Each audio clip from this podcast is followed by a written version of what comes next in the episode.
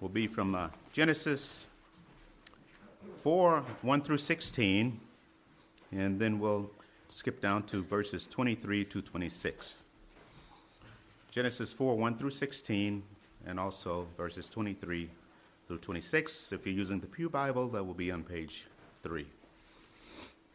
As we read Now Adam knew Eve, his wife, and she conceived and bore Cain, saying, I have gotten a man with the help of the Lord. And again she bore his brother Abel. Now Abel was a keeper of sheep, and Cain one worker of the ground. In the course of time, Cain brought to the Lord an offering of the fruit of the ground, and Abel also brought of the firstborn of his flock and of the fat portions.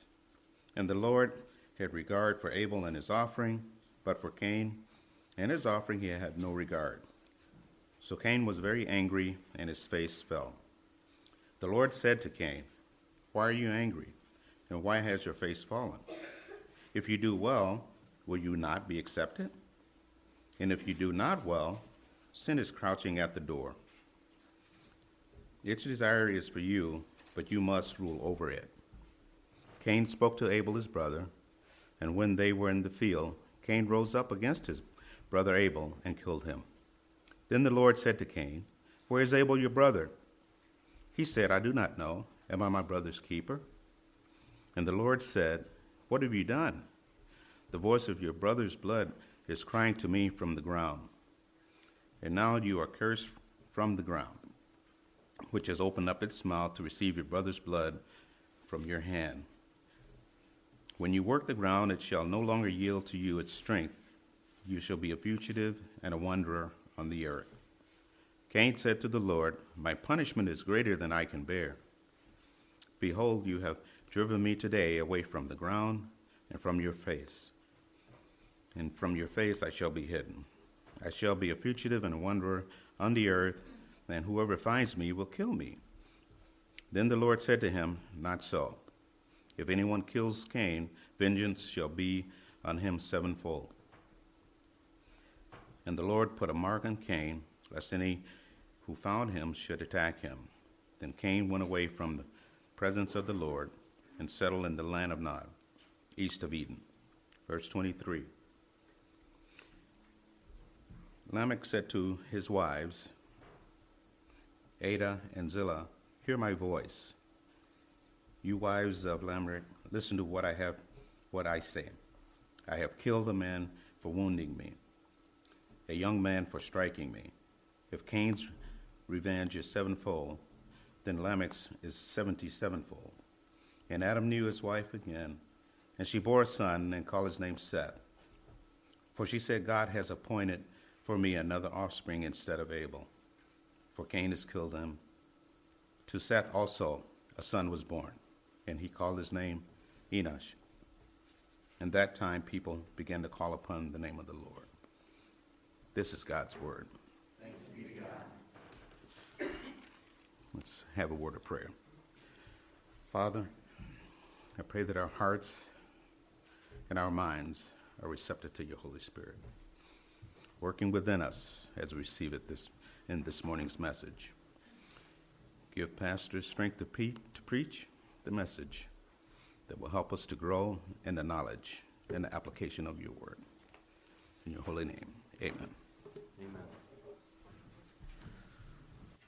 Thank you, Richard.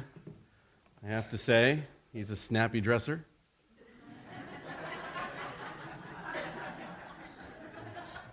Chooses to dress very well. So.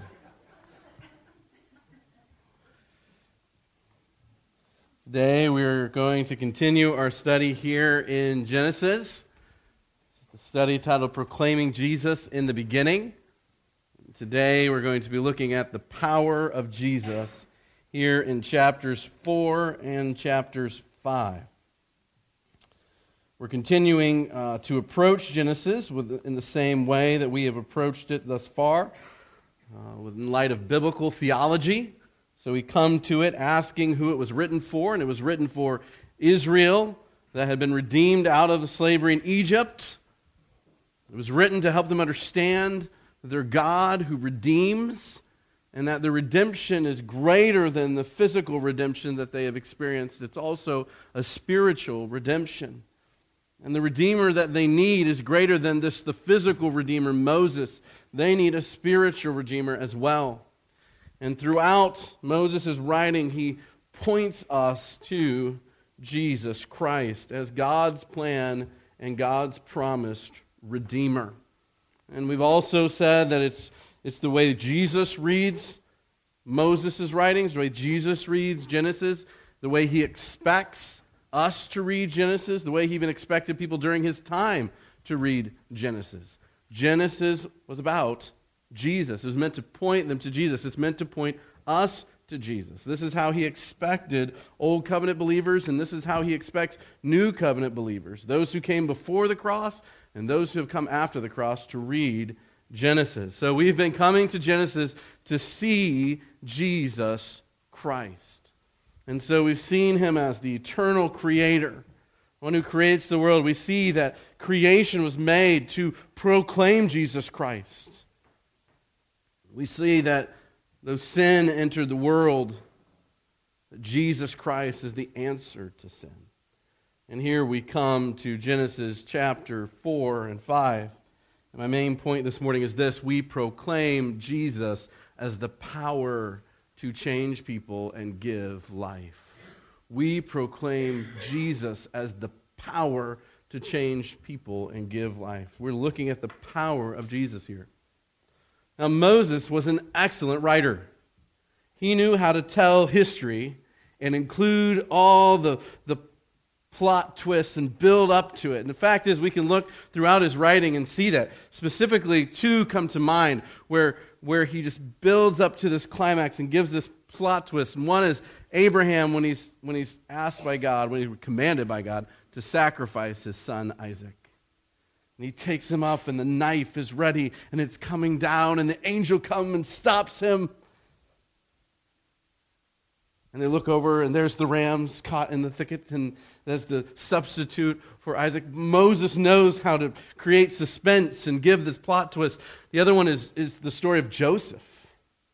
How Joseph has these dreams at the beginning, and his, his father and his brothers ridicule him, and ultimately his brothers were going to kill him, but instead they, they decide to make some money off him. They sell him into slavery, and he goes and he serves in a very, very um, in, uh, luxurious home, a, a royal home, and yet, and you think, okay, well, maybe things are going to turn around for Joseph, and yet, you know, the Potiphar's wife seeks to have a relationship with Joseph. He is not willing to do that. He gets thrown into prison.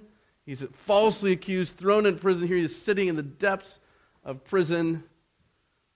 And then, yet, God, what, through these dreams that uh, the two men down there tell him, he interprets them. Eventually, he's remembered and brought before Pharaoh. He interprets Pharaoh's dream. Pharaoh makes him second command of all of Egypt. And eventually, there's this famine, and his brothers have to come to Egypt. The brothers that sold them, him into slavery have to come to Egypt and beg him for food to care for their family and ultimately beg him for forgiveness. And he says, You planned it for evil, but God planned it for good. Moses knows how to write, he knows how to help us understand history and the plot twist. And when we come to Genesis 4, realize there is not a plot twist here. We come to Cain and we see his sin, and it should not be surprising at all. We just ended with Genesis 3. Adam and Eve choose to disobey God, and God cast them out of Eden. Cast them out, and now they are tainted with sin, and that death is now what they have because of their sin. And we come to Genesis 4, and it's not surprising. Moses just gets right to it. Cain is disobedient.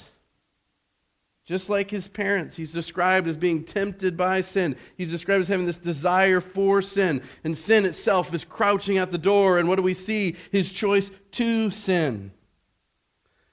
Humanity is sinful, beginning with Genesis 3. And Cain and his children, down through Lamech, show this reality.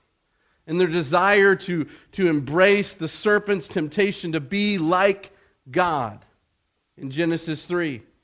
This, this becomes a greater and greater reality. As we look at Genesis 3, we see God who rightly gives the judgment of death to fallen humanity and is now copied unrighteously by Cain. Desiring to be like God, he kills, he murders his brother according to his own desire, according to his own judgment. He gives death to his brother out of envy and anger. Then God, who gives Cain a mark, a mark that both shows God's judgment and God's mercy, is then unrighteously copied by his creation, Lamech. Lamech himself pronounces his own mark over him. I have slain one. If Cain is going to be revenged sevenfold, I'll be revenged 70 times seven.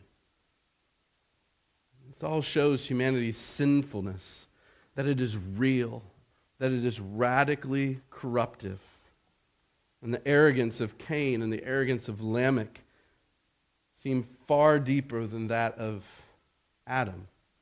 Yet they all stem from the same root a desire to choose disobedience to God. It starts with Cain's sacrifice. We read here it's not the right sacrifice. It's not an acceptable sacrifice. And this disobedience flowed from the arrogant choice by Cain to give God what Cain wanted to give rather than what God required. God's righteous rejection of Cain's sinful offering set aflame an envy and an anger within Cain. And yet, God, in his mercy, warns Cain that true faith is expressed in obedience. He writes, uh, he says here, God says to Cain, verse 6, Why are you angry? Why has your face fallen? If you do well, will you not be accepted? True faith expressed in obedience that would bring him acceptance. Otherwise, sin is waiting like a robber in the night, like a wild animal ready to pounce because it's hungry for food. Cain, tempted by the luring and enticing of his own desire. And when that desire is conceived, it brings forth sin, and sin, when it is fully grown, brings forth death. So, just as we looked at last week, just as James warns us, so Cain's actions continue in his sin, and it continues to, to bring about death and destruction with the murder of his brother, with the separation from God, with being cast out as a wanderer and a foreigner, the broken relationship with God, with his family, with the ground, creation. And yet, these should not be surprising.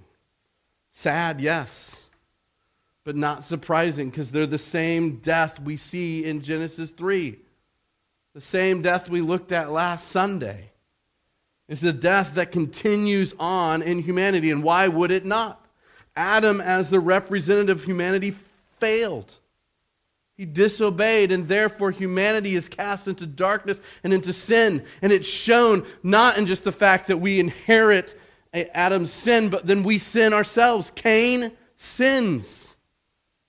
Lamech sins. This is the reality of humanity.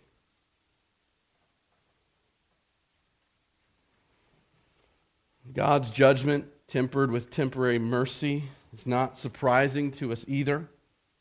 Just like with Adam and Eve, God does not crush Cain, does not utterly annihilate him and destroy him, though he could righteously do so. But lays a curse on him, possibly so that Cain might see his sin and repent, yet Cain does not. His worry is temporal, not eternal. When I go away from you, someone might kill me. He does not, he does not see the eternality of his sinful choices, but just the temporal, temporal reality, the temporal consequences. Will you guard me from physical death, yet missing the point that sin brings separation from God and eternal death awaits? Cain seems to be willing to accept his death between him and God, between him and his family, between him and the rest of creation, but not to pos- uh, but not to the possibility of being murdered like Abel was. So God, by judgment, by mercy, marks him. And Cain will live and die by God's hand and by God's judgment, not by anyone else. Which brings us to Lamech, who breaks God's institution of marriage, just like Cain disobeys in the sacrifice he brings. So we read that as God has instituted marriage between one man and one woman, we find that Lamech decides to take it upon himself to do something different. And so Lamech takes for himself two wives, we read. A direct disobedience from God's establishment of marriage. More than that, he also murders like Cain. Like Cain, Lamech seeks to sinfully act like God in bringing death to another human being. But unlike Cain, Lamech goes a step further and swears his own vengeance on anyone who would murder him. I mean, that's what God does with Cain. He marks him so that no one will murder him. And if someone does, God will revenge sevenfold. That's what God tells us here. And yet, what we see with Lamech is such arrogance. I mean, you realize if someone murders Lamech, Lamech would be dead. He wouldn't be able to do anything. He wouldn't be able to bring any kind of vengeance upon anyone. Yet, this is the arrogance of sin.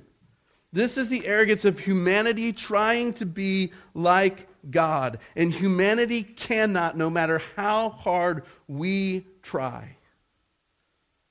God can revenge the death of Cain, but Lamech cannot revenge his own death. It is foolish, utterly, utterly foolish. Yet all this sin is meant to serve as a backdrop for something truly amazing. Something that is more stunning than the radical depth of humanity's sinfulness. It is found in the bookends of this section. Here we see it begins with, and the Lord in verse in verse 4 Abel brought the firstborn of his flock and of their fat portions Notice what this says. And the Lord had regard for Abel and his sacrifice.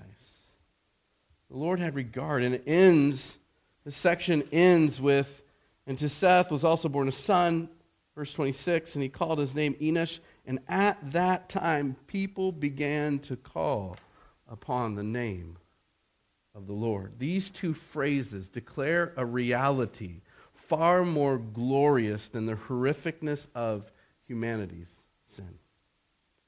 These two realities proclaim hope.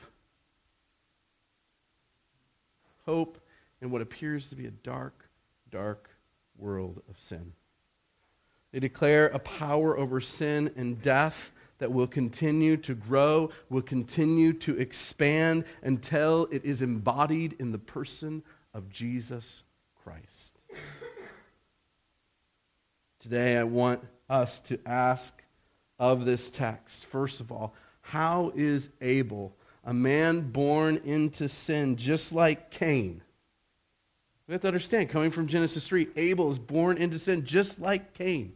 How, how is Abel regarded and accepted by God?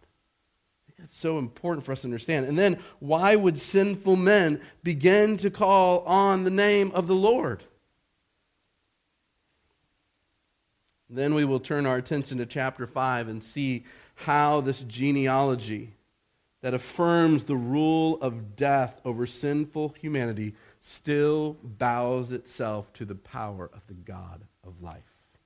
So we're going to look at chapter 4. We're going to focus in on Abel and then on these people beginning to call on the name of the Lord. And then as we go to chapter 5, we're going to see how how death bows to the God of life. Let's pray. Father, we come to you and we ask, Lord, that you give grace this morning to us grace to see your power. Lord, we know, we know the power of sin because each one of us here have experienced it. We know the depths of sin, the grip that sin has had on us. And so we come this morning to Genesis 4 and 5 desiring to see the power that Jesus Christ has over sin and over death. Lord, I pray that you would grant us eyes to see and ears to hear what you have for us today. That we, like redeemed Israel, would look here to Moses' writing and see the glories of your Son, Jesus Christ, as our hope. Lord, we pray this morning, not only as we meet, but also we pray that you would be with Harvest Bible Chapel here in Joliet and Pastor Eric. We pray that you would be with Iglesia Camino al Cielo and Pastor Manuel. Lord, uh, be with Minooka Bible Church and Pastor Errol as they seek to present your word today. Lord, may they present it faithfully, and may they, along with us, celebrate the glory of your Son, Jesus Christ. We proclaim him as Lord. Oh, may it be so, not just with our lips, but in our minds and in our hearts. May it affect our hands. May Jesus Christ be proclaimed as Lord through all of us. In his name we pray. Amen. First point today is this we all need the power of Jesus to change us from sinners to saints. We all need the power of Jesus to change us from sinners to saints. So, my first question was how then is Abel regarded and accepted by God? There's a number of questions that I want to ask. The first one being this Is Abel sinless? I think we would rightly be able to answer that question no, of course not. How do we know this? Well, we can look at Genesis 3 and see humanity's fall into sin. But also, Paul tells us this. Paul, writing in Romans 5, says, Therefore, just as sin came into the world through one man, and death through sin, so death spread to all men, because all sinned.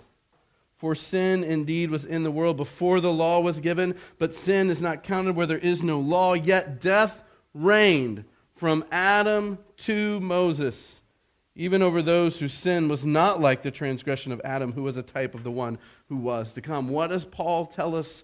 Paul tells us that Abel was not sinless. Abel was sinful, just like Cain, just like everyone else in humanity. So, therefore, since Abel is sinful, how does God accept him? And again, I think we could rightly probably answer this question but truly, the answer is by faith. It is by faith that God accepts Abel. And how do we know this? Well, we have the author of Hebrews in the New Testament who tells us this very thing. If you were to turn to Hebrews 11, I'm going to read the verse. You can turn if you want, but if you were to turn to Hebrews 11:4, you would find this: "By faith, Abel offered to God a more acceptable sacrifice than Cain, through which he was commended as righteous. God commending him by accepting his gifts, and through his faith, though he died, he still speaks. Just like we understand of Abraham and everyone who comes to Christ, their faith is counted as righteousness.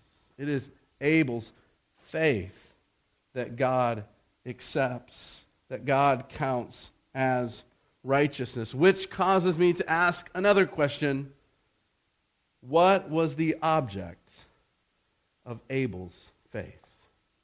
What was the object of Abel's faith? As you've, you probably already know, the fact that was how we've approached Genesis, how we approached it based upon Moses' writing to the people of Israel, he had faith in the Redeemer. The Redeemer that we now know as Jesus Christ, the one who would atone for sinful humanity, who would take the place, who would be the substitute. How do we know this? Well, I think we glean this from Moses telling us this by the way he describes Abel's offering. Abel's offering is not something new to Moses, and it's not something new to the Israelites who have been rescued from Egypt. The fact that, that Moses doesn't go into a depth of description is because he's writing to people who, when they read what Abel brings as a sacrifice, they know what it is. They know what it is because God's law had been given to them and declared to them what this kind of sacrifice was. We see here Abel brings the firstborn of his flock in verse 4 and of their fat portions. And as he brings those, the Lord had regard for Abel and his offering. So, as we remember that this is written to a redeemed Israel that now have the law been given to them by God at Mount Sinai, Abel's offering is consistent with the offering for atonement that God calls his people to give. And the fact is, Cain's was not. Cain's was not consistent with what God calls them to give as an atonement. And here we see a huge distinction between the relationship with God and Abel and the relationship with God and Cain. Abel, by faith, is offering a sacrifice. And the object of that sacrifice is the Redeemer. And, and, and the picture, the symbol, the representation of his trust in the Redeemer is that he sacrifices the firstborn of his flock as a symbol, as a representative of the Lamb of God who would take away the sins of the world. We see this in the descriptions in Leviticus. Leviticus 1 the Lord God called Moses and spoke to him from the tent of meeting, saying, Speak to the people of Israel. Say to them, When any one of you brings an offering to the Lord, you shall bring your offering of livestock from the herd or from the flock. If his offering is a burnt offering from the herd, he shall offer a male without blemish. He shall bring it to the entrance of the tent of meeting, that he may be accepted, he may be accepted before God. Does that sound familiar? He shall lay his hands on the head of the burnt offering, and it shall be accepted for him to make atonement for him. Or Leviticus 3 6 through 9. If his offering for a sacrifice of peace offering to the Lord is an animal from the flock, male or female, he shall offer it without blemish. If he offers a lamb for his offering, then he shall offer it before the Lord. Lay his hands on the head of his offering and kill it in front of the tent of meeting, and Aaron's son shall throw its blood against the side of the altar. Then from the sacrifice of the peace offering, he shall offer as a food offering to the Lord its fat. That sound familiar? What does Abel bring? He brings the first of his flock and the fat portions of it. Leviticus 17 11. Why is this necessary? For the life of the flesh is in the blood, and I have given it for you on the altar to make atonement for your souls. For it is the blood that makes atonement by the life. Or as Hebrews 9:22 reminds us, indeed, under the law, almost everything is purified with blood, and without the shedding of blood, there is no forgiveness of sins this description, this picture, this animal sacrifice, blood having to be shed, is graphic and yet necessary because it's only through the shedding of blood that atonement can be made, ultimately pointing to the one Redeemer who would lay down his life, who would shed his blood in fact, we're going to celebrate today the symbol of the cup is, is a symbol of the blood of Jesus, the new covenant given for us. We are remembering that Jesus is our atonement. And you know what? We see this reality, we see this truth all the way back in Genesis 4 with Abel. Abel's offering is consistent with Israel's understanding of an offering of atonement, meaning Abel understood his sinfulness and he, his need of a substitute to bear his sin. And as I've already said, this lamb is meant to represent the Redeemer who would come as the Lamb of God to take away the sins of the world. The writer of Hebrews continues to write regarding Christ, but when Christ appeared as the high priest of the good things that have come, then through the greater and more perfect tent, not made with hands, that is not of this creation, he entered once for all into the holy place, not by means of the blood of goats or calves, but by the means of his own blood, thus securing eternal redemption. For the blood of goats and bulls, and the sprinkling of defiled persons with the ash of the heifer sanctify for the purification of the flesh, how much more will the blood of Christ, who through the eternal Spirit offered himself without blemish to God, purify our conscience from dead works to serve the living God? The understanding, the right understanding of the sacrificial system by the Jews was that one would come that, that, that the lambs were just representative of one who would come. We're told in Hebrews 9 Jesus Christ, who would take away sins completely and utterly. Old covenant saints knew that the animal sacrifices were not enough, but through them they looked by faith to the Redeemer, Jesus Christ. Therefore, God amazingly regards and accepts a sinner and his sacrifice made by faith in his Redeemer. Abel is turned from sinner to saint by faith in the redeeming promise of Jesus Christ.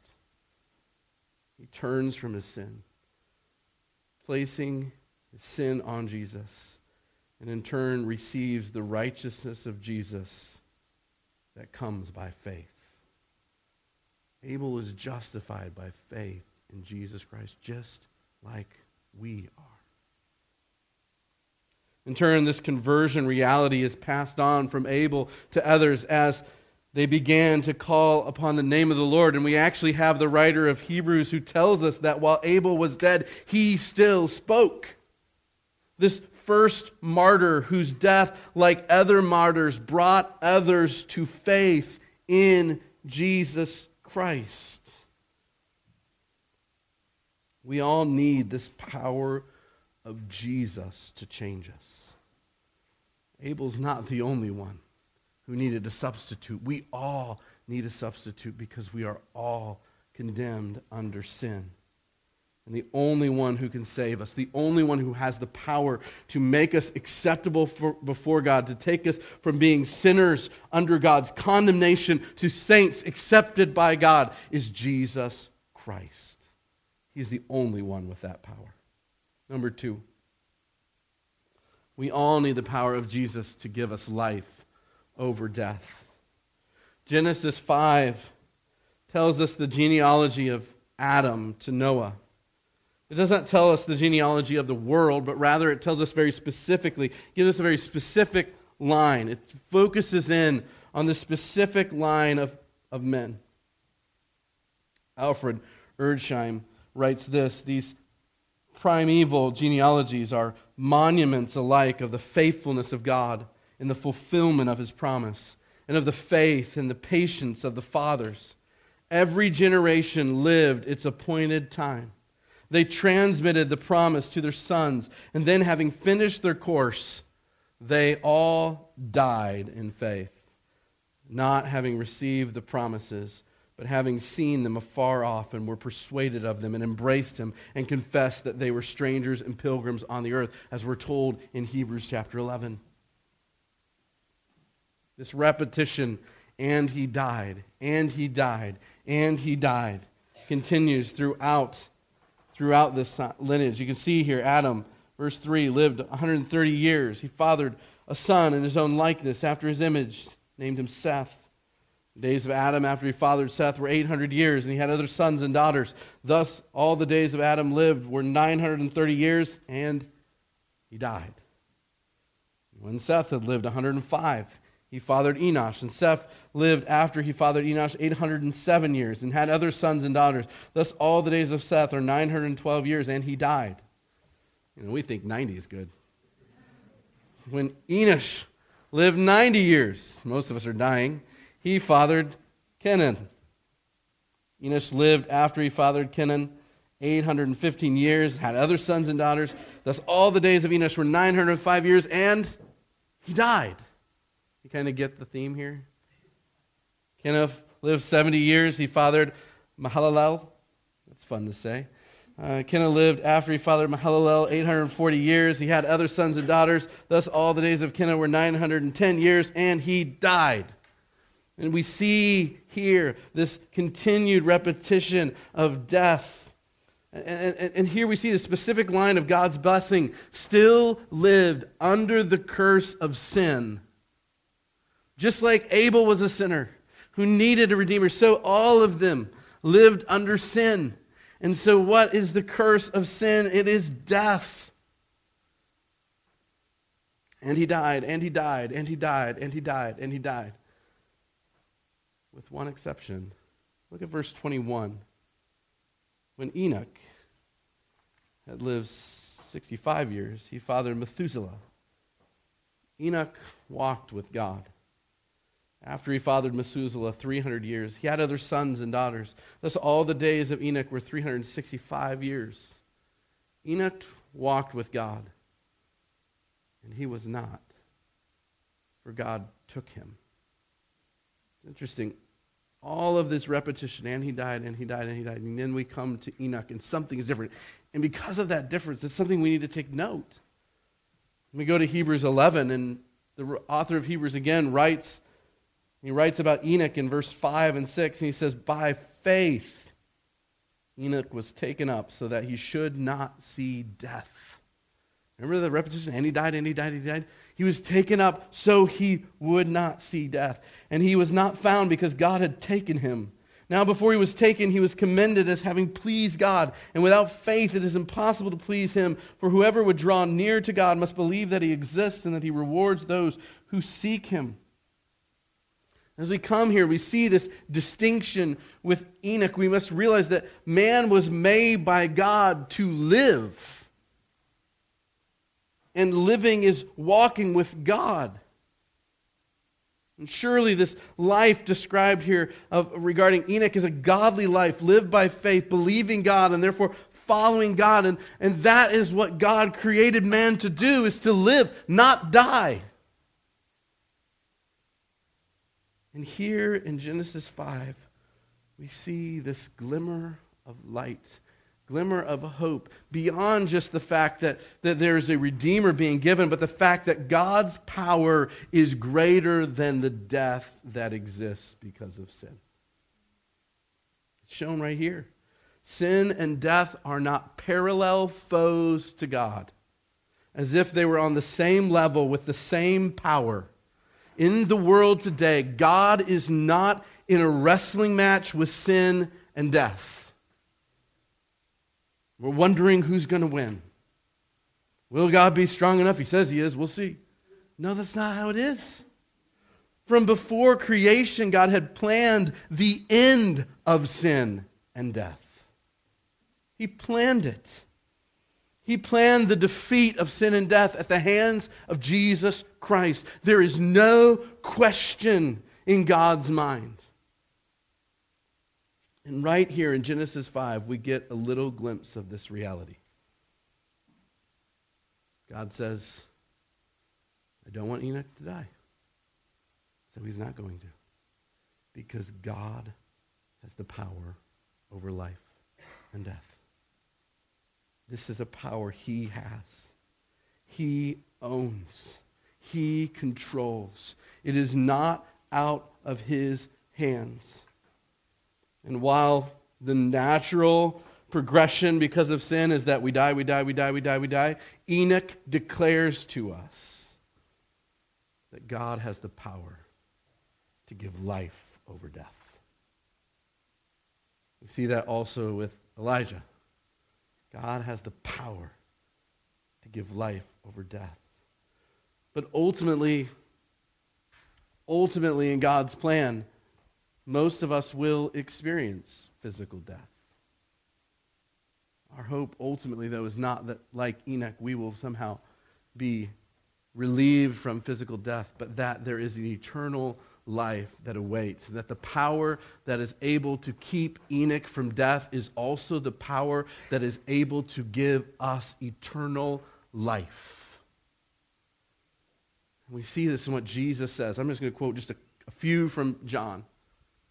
Jesus said, I came that they may have life and have it abundantly. John 10 10. Or John 6 35. I am the bread of life. Whoever comes to me shall not hunger, and whoever believes in me shall never thirst. Or John 11 25. I am the resurrection and the life. Whoever believes in me, though he dies, yet shall he live. Or John 14, 6, I am the way, the truth, and the life. No one comes to the Father except through me. Jesus holds the power of life over death.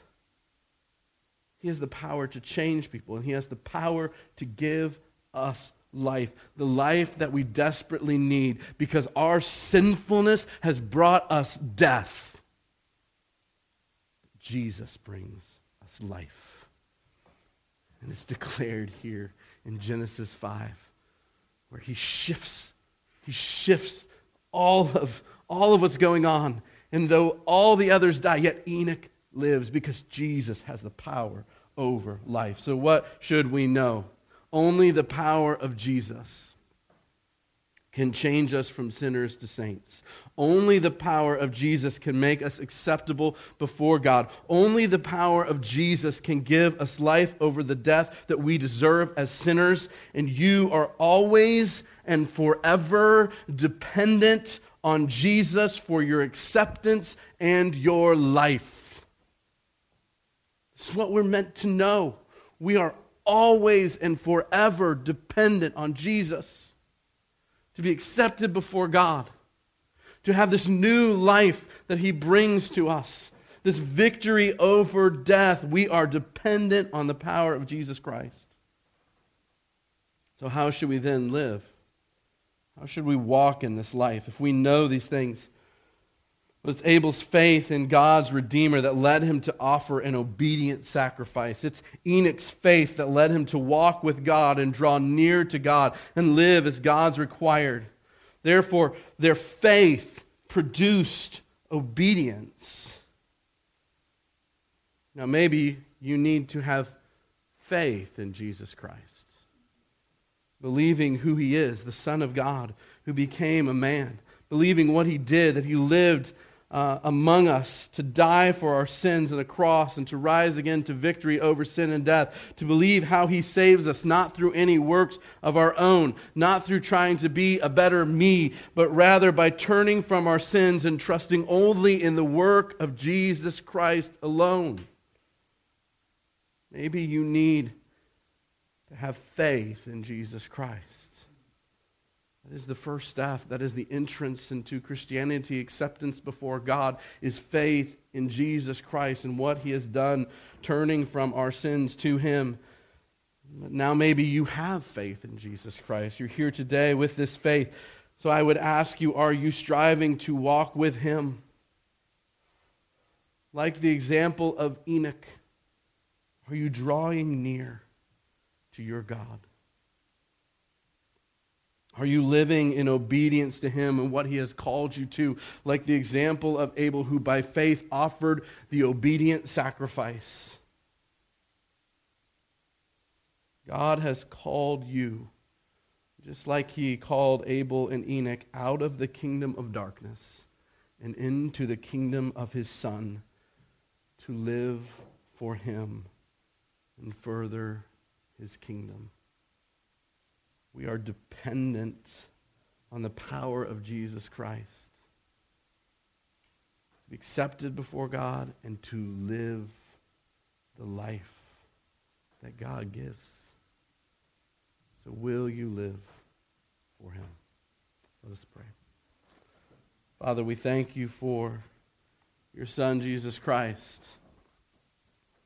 The fact that we know him, the fact that we hear him proclaimed, and the fact that many of us here have put our trust in him. Oh, how gloriously good you are to us. Left to our sins, we would truly be like Cain, destitute of life, eternal life. No relationship with you, and yet, in your grace, you have presented with us with Jesus Christ so that we might be acceptable before you. Lord, may we glory in what Jesus has done for us. May he, may he be celebrated today as we, as we sing now, as we go into communion. Lord, may we just revel in how amazing the power of Jesus is to us. In Jesus' name we pray. Amen.